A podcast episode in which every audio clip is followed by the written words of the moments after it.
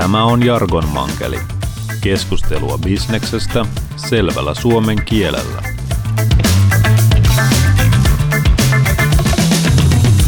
Tervetuloa taas Jargon Mankelin pariin. Minä olen Ossi Kurkisuoni ja tänään puhutaan strategiasta. Vieraana on äh, strategisen johtamisen professori Timo Vuori Aalto-yliopistosta sekä OP-ryhmän pääjohtaja Timo Ritakallio. Tervetuloa seurana.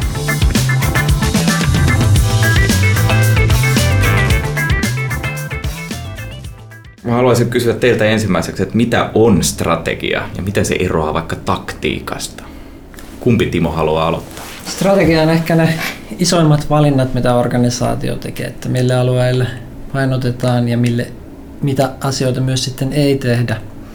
Ja sen lisäksi strategia on myös sitä, että miten ne saavutetaan isossa kaavassa, että mitä askelia meidän täytyy tehdä, jotta ne tavoitteet on mahdollista tehdä. Mm. Tässä siis Timo Vuori, oliko Rita Kallion Timolla sitten jotain tähän täydennettävää? Ja korostuu tietysti tämä valintojen tekeminen. Toisaalta strategia sisältää myös aina sen, sen, että mihin pyritään pidemmällä aikavälillä. On se sitten, käytetään sitä sitten termiä visio tai päämäärä tai muuta, että minne ollaan menossa. Ja toisaalta strategia pitää sisällään se, että, että mikä on se perustehtävä, mitä ollaan, ollaan tekemässä. Ja sitten kytkeytyy siihen nämä valinnat. Et siitä se syntyy tietyllä tavalla strategia on eräänlainen kartta, jonka avulla suunnistetaan kohti sitä maalia, sitä, sitä päämäärää visiota. Joo. No tämä visio olikin tämmöinen vähän niin kuin yhdessä vaiheessa tosi suosittu konsulttihokema. Niin, niin, niin tota, miten sen ympärille sitten lähdetään strategiaa laatimaan? No kun ajattelee, että, että jos visio on kuva tulevaisuudesta, jostain mitä halutaan olla, niin seuraavaksi sitten mietitään, että miten sinne päästään mitkä on ne polut, vaihtoehdot mennä sinne, ja siinä pitää tehdä niitä valintoja koko ajan. Niin, eli painotatte, että strategia on nimenomaan valintoja. Strategia on tästä näkökulmasta valintoja. Joo. No, miten se kuuluisi nähdä, näkyä sitten, sanotaan vaikka itseni kaltaisille toimihenkilöille? Miten, vai kuuluuko se näkyä lainkaan? Ehkä tärkeintä on se, että toimihenkilö tekee ne valinnat ja tekee niitä asioita, mitkä on sen strategian kannalta tärkeintä. Ja sitten se, että osaako hän ulkoa vaikka yrityksen strategiakalvot vai ei, niin ei ole niin tärkeää kuin se, että se yrityksen johtaminen ja rakenne ohjaa häntä tekemään ne strategian kannalta merkittävät asiat. Mitä se tarkoittaa käytännössä? sä käytät aikasi esimerkiksi sellaisten tavoitteiden edistämiseen, mitkä on organisaation strategian kannalta keskeisiä tavoitteita. Mm, kyllä. Mielestäni on tärkeää, että, että jollakin tasolla ymmärretään, että mikä meidän strategia on, koska arkipäivässä tehdään jokaisen työntekijän työssä jotain valintoja. Ne voi olla pienempiä tai isompia valintoja asioissa. Ja, ja toisaalta sitten niin kuin johtamisen välineenä strategia on hyvin keskeinen, että mm. mitä isompi johdettava alue, sen paremmin pitää olla selvillä siitä, mikä on yrityksen strategia. No, Mutta on ihan selvää, että strategiakalvojen ulkoa osaaminen ei ole se keskeinen asia keskimäärin työntekijälle organisaatiossa. Kyllä. No tää, tässä strategiassa keskusteltaessa mua aina jotenkin hämää se, että päädytään tämmöiselle vähän niin kuin metatasolle, että ei päädytä puhumaan vähän niin kuin oikeista asioista, konkreettisista asioista, vaan just tämmöisistä, että pitäisi tehdä valintoja ja oikeaan suuntaan ja, ja sitten lopulta päästään sinne niin kuin visio, visiota kohti. Niin minkälaisia strategioita te esimerkiksi itse olette ollut viime aikoina laatimassa tai, tai tuota, mitkä on semmoisia mieleenpainuvia?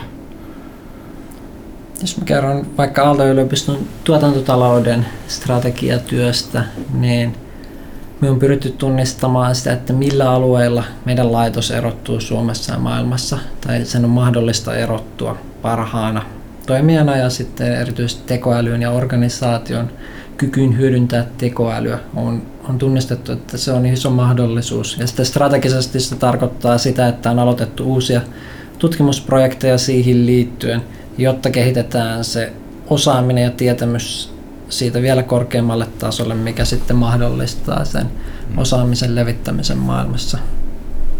Kyllä.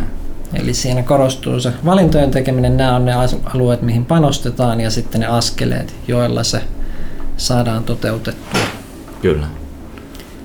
Esimerkiksi aiemmassa työpaikassani ollessani työeläkevakuutusyhtiö Ilmarisen toimitusjohtajana, niin me rakensimme strategia, jossa tavoitteena oli olla vetovoimaisin työeläkekumppani suomalaisille yrityksille.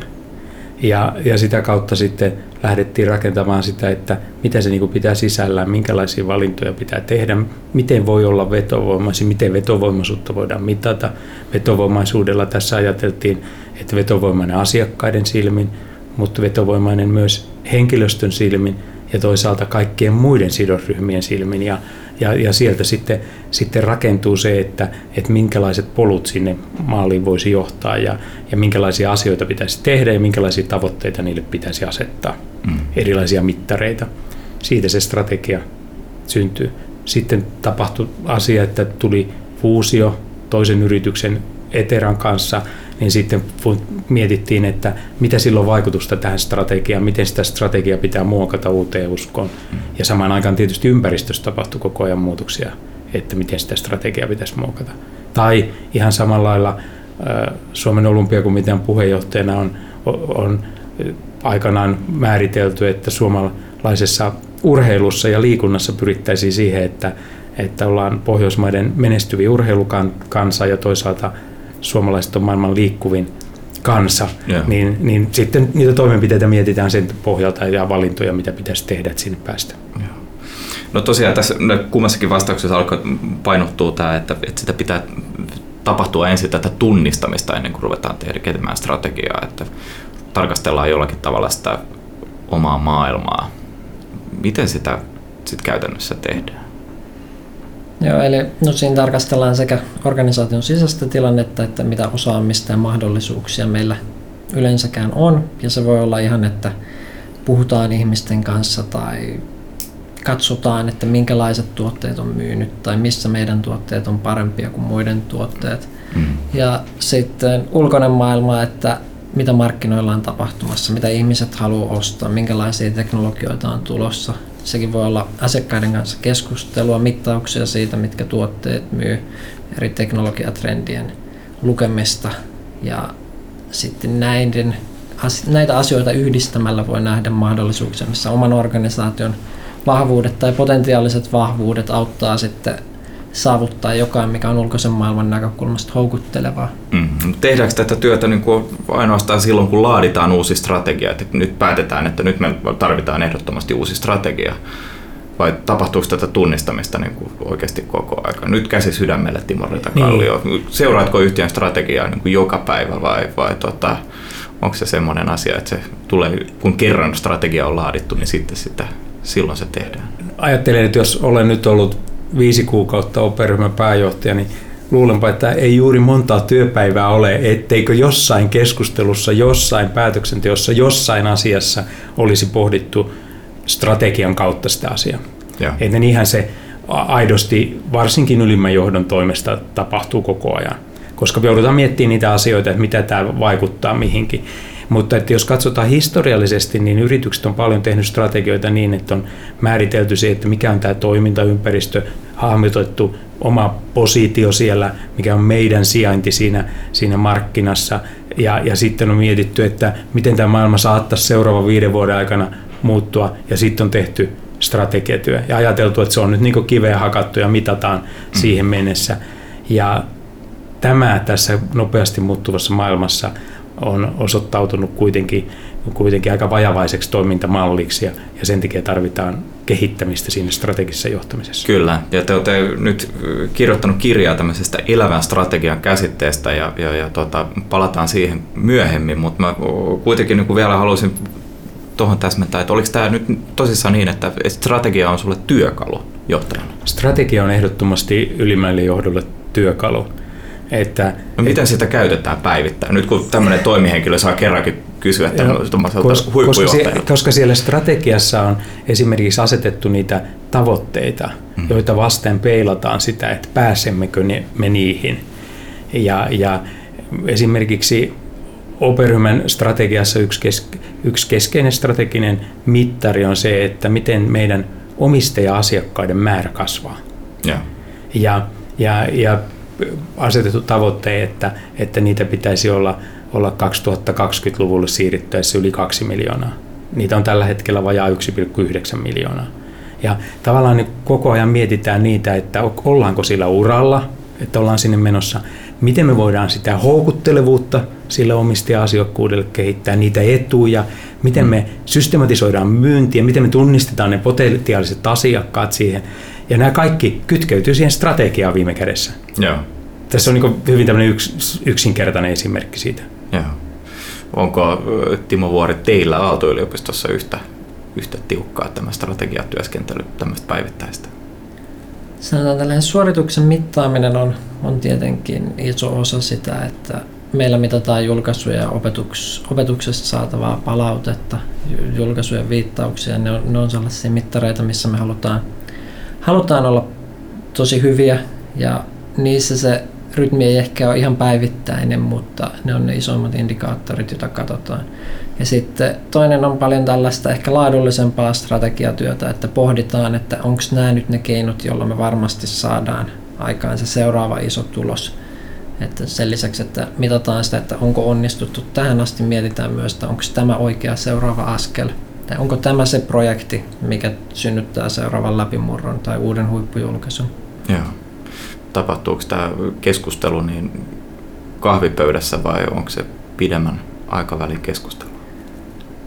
Meillä on monta rinnakkaista prosessia, että meillä on kerran kuussa tällainen palaveri, jossa käydään aina läpi kuukauden tulokset ja seuraavat tavoitteet laitostasolla, mutta sitten myös arjessa se on läsnä paljon useammin, että ehkä yliopistoympäristössä vielä korostuu se jokaisen henkilökohtainen vastuu tuloksista, että me niin kuin kannustetaan ja autetaan toisiamme ja niiden saamisessa jatkuvasti. Joo, kyllä. Nyt on ollut hieno kuulla, että mitä tämä strategiatyöskentely näin yleensä on. Pidetään pikku tauko ja sen jälkeen mennään tähän, että mitä on tämä elävä strategia ja miten tätä strategiatyöskentelyä ehkä pitäisi muuttaa. Kiitoksia ja palataan kohta.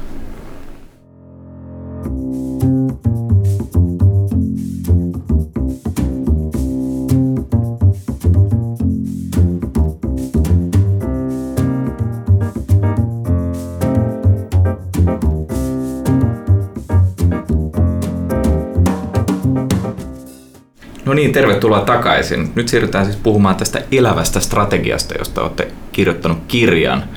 Mä ymmärsin, että tässä on vähän niin kuin semmoinen jännittävämpi tausta, että Timo Ritakalle oli kirjoittamassa väitöskirjaa, mistä tämä on saanut sitten kaiken kaikkiaan alkuunsa. Pitääkö paikkaansa? Kyllä tämä pitää paikkansa. Tutkin, tutkin tehdessäni tuotantotaloudessa väitöskirjaan tutkin suurimpia eurooppalaisia finanssialan yrityksiä 12 vuoden ajalta niiden bisnesstrategioita ja sitten katsoin, että miten ne menestyy. Ja, ja, ja se kertoi sen, että, että yksi keskeinen tekijä parhaiten menestyneille oli se, että, että ne yritykset kykeni asteittain muokkaamaan strategiansa keskeisiä elementtejä sen mukaan, miten ympäristömuutokset tapahtui, välttäen, välttäen yhdellä kertaa tehtäviä isoja muutoksia, jolloin riski epäonnistua kasvaa. Ja, ja tätä kautta sitten syntyi, syntyi ajatus, että, että tässä voimakkaassa muutoksessa olevassa toimintaympäristössä, jossa käytännössä voisi sanoa, että kaikki yritykset tavalla tai toisella enemmän tai vähemmän on, mm. niin, niin että miten siellä voisi tätä, tätä kiteyttää, tätä ajatusta siihen, että mit, miten sitä strategiaa prosessia kehitettäisiin ja mistä siinä oikein on kysymys. Niin siitä syntyi sitten ajatus tehdä tästä kirjaa siinä kun te istutte vierekkäin, on ehkä vähän vaikea uskoa, että Timo Vuori oli tässä nyt sitten myös tämä väitöskirjan ohjaaja, että ikäero on ehkä toiseen suuntaan. Näin, että sanoin Tissa Timon Karon kanssa, että tämän prosessin aikana tuli kiva nähdä, kuinka pojasta tuli mies ohjaajan roolissa. Oli näin. mutta, mutta että se, siinä tuota, se Timo väitöskirja näytti tosiaan hyvin sen, että tällä jatkuvien valintojen teko niin, että säilyttää koko ajan sekä sisäisen konsistenssin organisaation sisällä että yhdenmukaisuuden sen ympäristön kanssa oli tärkeää. Mutta sitten se väitöskirjan jälkeen me alettiin miettimään, että mitkä on ne keinot, millä tätä voi johtaa ja viedä johtamiseen. Että jos me tiedetään, että näin pitää tehdä, niin mit, miten organisaatio osaa tunnistaa, että milloin ne valinnat pitää tehdä, miten ne valinnat voi, saadaan suunniteltua, miten ne ihmiset saadaan sitoutumaan niihin valintoihin.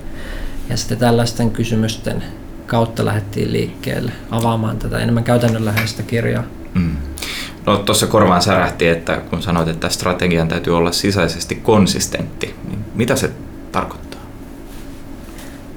Konsistentti tarkoittaa yhdenmukaisuutta tai äh, sitä, että kun organisaatio tekee monia eri valintoja, että minkälaista markkinointia tehdään, kuinka paljon pidetään tavaroita varastossa, minkälaista asiakaspalvelutasoa ylläpidetään. Että nämä kaikki valinnat pitäisi olla yhdenmukaisia toistensa kanssa niin, että jos halutaan korostaa vaikka korkeata laatua, niin sitä mainonnasta sitä korkeata la- vie- viestiä korkeasta laadusta tuodaan esiin.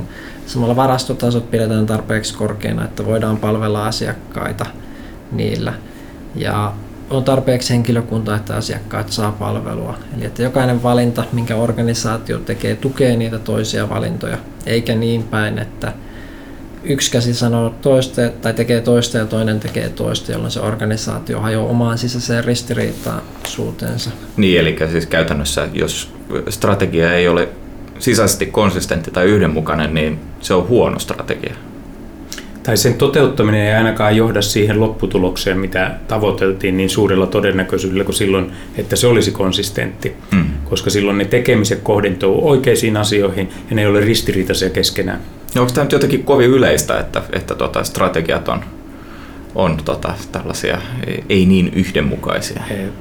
On valitettavan helppo löytää strategioista, joista puuttuu tätä konsistenttiutta. On tultu vähän eri tulokulmista, asetettu, tehty tiettyjä valintoja, on tehty valintoja myös, miten eri asioita resurssoida, asetettu tavoitteita, jotka viime kädessä on tavalla tai toisella ristiriidassa keskenään. Mm. Ja, ja siinä mielessä valitettavasti niitä on kyllä mahdollista löytää. Kyllä. No tota, tässä kirjassa nostatte erilaisia esimerkkejä kansan osakkeista tuttuja on Nokia ja Stockman, joista, jotka tota, on saanut suomalaisetkin pohtimaan, että vitsit miten tyhmiä ne on ollut siellä johdossa, kun ne on tehnyt niin huonoja valintoja, mutta, mutta teidän tulokulma tähän asiaan on ehkä vähän toisenlainen. Ja ehkä se lähtevä ajatus meillä on, että maailma muuttuu nopeasti ja on niin monimutkainen, että usein on vaikea tietää, etukäteen, mitkä valinnat tulee pitkällä aikavälillä johtaa oikeisiin tuloksiin. Ja sen takia tällä jälkikäteen viisastelu on usein, usein yli yksinkertaista ajattelun. Että yksi esimerkki, mitä me käytetään, on Nokian valinnat liittyen kosketusnäyttöpuhelinten kehittämiseen vuonna 2005, jolloin Nokialla oli jo tämä ensimmäiset mallit markkinoilla, mutta Nokia kuitenkin päätti sitten lopettaa sen kehityksen pari vuotta ennen kuin iPhone tuli sitten ensimmäisenä kunnon kosketusnäyttöpuhelimena. Ja vei sen markkinan. Mutta että silloin 2005 tilanteessa, kun ihmiset kokeili sitä mallia, mikä Nokialla oli käynnissä, niin he ei tykännyt siitä niin paljon. Se oli aika kallis valmistaa ja, ja se ei myynyt hirveän hyvin. Niin ihan sellainen yksinkertainen tulkinta siinä, tai helppo tulkinta siinä oli, että tätä ei välttämättä kannata tehdä. Ja sitten voi kysyä, että minkälaisella kokeilulla olisi ehkä saanut tietää, sen tulevaisuuden paremmin, että Nokia olisi voinut tehdä kalliimpia kosketusnäyttöpuhelimia ja myydä niitä tappiolla ja sitä kautta nähdä, että ihmiset oppiikin tykkäämään näistä. Mm. Mutta sitten kysymys on se, että olisiko se sitten rehellistä tiedonhankintaa, että sä tavallaan lahjoitat asiakkaille laitteita ja he tykkää siitä.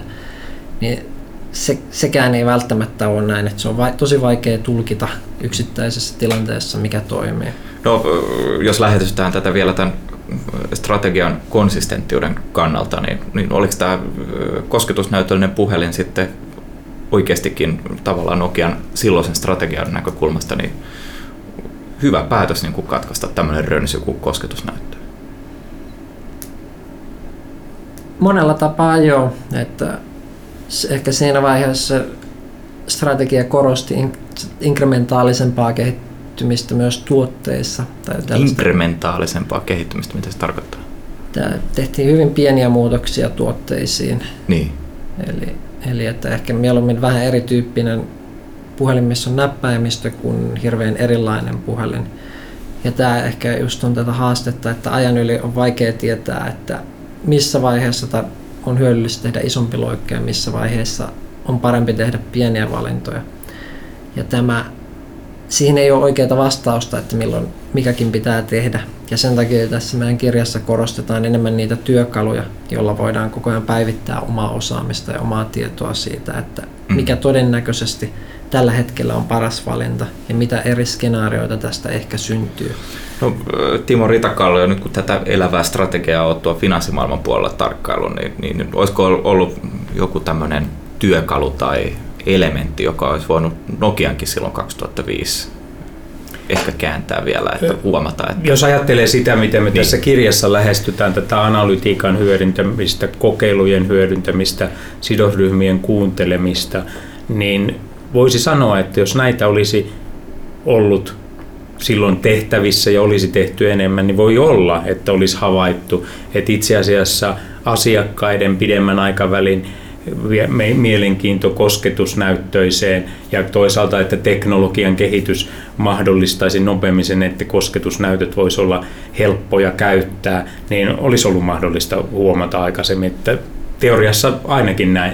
Mutta ennen kaikkea kun katsoo tätä päivää ja tulevaisuutta, niin, niin jos mä ajattelen vaikka oman työn kannalta finanssisektorilla, niin kyllähän me, meidän yksi haaste on niin tunnistaa kaksi muuttujaa, että miten nopeasti teknologia luo uusia mahdollisuuksia tuottaa uusia palveluita ja sitten samanaikaisesti miten nopeasti asiakkaiden käyttäytyminen muuttuu, miten nopeasti ne penetraatioasteet nousee. Eli, eli mitkä? Penetraatio tarkoittaa sitä, että kuinka iso osuus käyttää, on jo käyttämässä jotain, vaikka vaikka, että vaikka mikä olisi penetraatio meidän mobiilipalvelujen käyttämisessä, niin se on tällä hetkellä noin 50 prosenttia kaikista transaktioista tulee siellä mobiilikanavan kautta, eli tämän älypuhelimen tai vastaavan kautta, ja, ja taas internet, internetpalvelun käyttö ei enää kasva kasva suhteellisena osuutena, niin tämä kuvastaa sitä penetraatioastetta, mikä niiden kokonaisuudesta se aste. Niin. No tarkoittaako tämä esimerkiksi elämän strategian seuraaminen sitten sitä, että koko ajan voidaan esimerkiksi seurata sitten semmoista, että missä vaiheessa on järkevää siirtää, sanotaan vaikka perinteiset pankkikonttorit sinne kännykkään, että kun ihmiset niitä joka tapauksessa käyttää. Ääri, ääriolosuhteissa kyllä. Mm. Tietysti täytyy muistaa, että 95 prosenttia esimerkiksi kaikista transaktioista, kaikista tapahtumista, mitä meillä tapahtuu asiakkaiden kanssa, tapahtuu jo digitaalisessa muodossa. Niin. Et 5 prosenttia vaan tapahtuu konttorissa, mutta se konttorin rooli on niin neuvonnassa sellainen, mutta että, että tavallaan tämän tyyppisiä asioita nimenomaan seurataan, että ehkä mä katsoisin enemmänkin että tämän hetken trendejä on se, että, että verkkopalvelu eli internetpohjainen, selainpohjainen palvelu ei enää kasva samalla tavalla, vaan kasvussa on älypuhelimella, mobiililaitteella tehtävä palvelu. Niin me tällaisessa tilanteessa, kun me näitä dataa tarkastellaan, niin me mietitään meidän strategian painopisteitä, että tehdäänkö niin, että jatkossa kaikki uudet palvelut tuotetaankin vain sinne mobiiliin, mm. eikä enää sinne internettiin, koska me tunnistetaan, että mobiilia käyttää, käyttää ne nuoremmat käyttäjät ikäryhmistä 30 50 ikävuoteen ja sitten selvästi yli 50-vuotiaat edelleen haluaa käyttää sitä verkkopalvelua. Joo. Ja tämän tyyppiset asiat on, on se, mikä liittyy tähän elävän strategia-ajatteluun, että, että pitää koko ajan tunnistaa analytiikan avulla, mitä muutoksia on tapahtumassa, mitä tämä vaikuttaa meidän strategiaan. Pitäisikö meidän vähän niitä valintoja muuttaa toiseen suuntaan? Mutta tarkoittaako se silloin myöskin sitä, että sitä visiota pitää muuttaa? Ei visiota tarvi muuttaa. Voi olla, että jossain tilanteessa se muuttuu, että jos haluaa olla johtava ja vetovoimaisin toimia mm. finanssimarkkinalla, niin se edellyttää, että kun se asiakkaiden käyttäytyminen tai teknologian mahdollistamat asiat muuttuu, niin se visio voi olla edelleen ennallaan, mutta matkalla voi muuttua, muuttua se, että miten sitä kohden mennään ja mitä se itse asiassa pitää tarkalleen sisällä. Kyllä. Eli tätä reivausta pitää tehdä entistä enemmän. Mutta oikeastaan tässä elämästrategiassa, mikä mua eniten mietityttää tai, tai tota, mikä mut oikeastaan pysäytti semmoinen ajatus on se, että mitä se oikeastaan kertoo meidän maailmasta, nykyhetkestä, se, että, että, tota, että katsotte, että tämmöinen niin kun, strategiankin täytyy olla elävä. Muutosvauhti on kiihtynyt. Niin. Se kertoo siitä.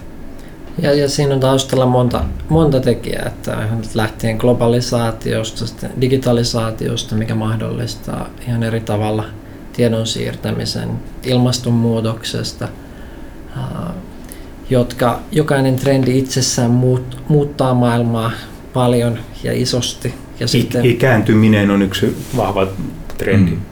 Että nämä, jokainen näistä saa aikaan isoja muutoksia itsessään ja sitten vielä vuorovaikuttavat keskenään. Niin, niin kuin mm. Se sellainen, että miten maailma toimii tai mitkä asiat ja tuotteet toimivat, niin se vaan muuttuu nopeammin kuin aikaisemmin. On enemmän ihmisiä keskenään vuorovaikutuksessa ja heillä on mahdollisuus vuorovaikuttaa paljon nopeammin ja siitä syntyy sitten Kyllä. isoja muutoksia äkkiä. No tämä on tietysti niin kuin vähän tämmöinen, voisiko sanoa responsiivinen tapa.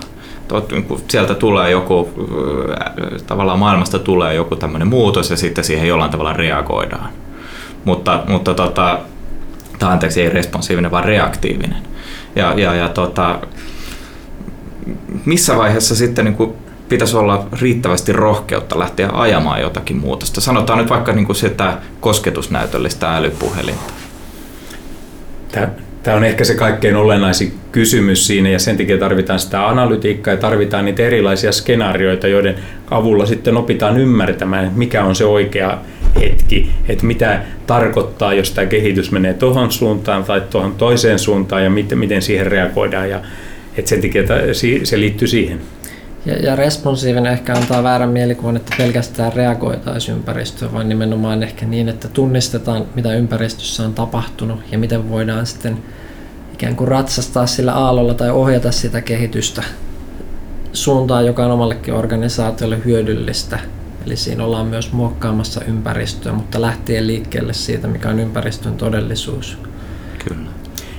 Jos ajattelee tällaisista megatrendeistä on se, että kaikissa voisi sanoa, että länsimaissa väestö ikääntyy. Lapsia syntyy, ne syntyvät uudet ikäluokat on paljon pienempiä. Suomessakin oli viime vuonna sataan vuoteen pienin mm. määrä lapsia.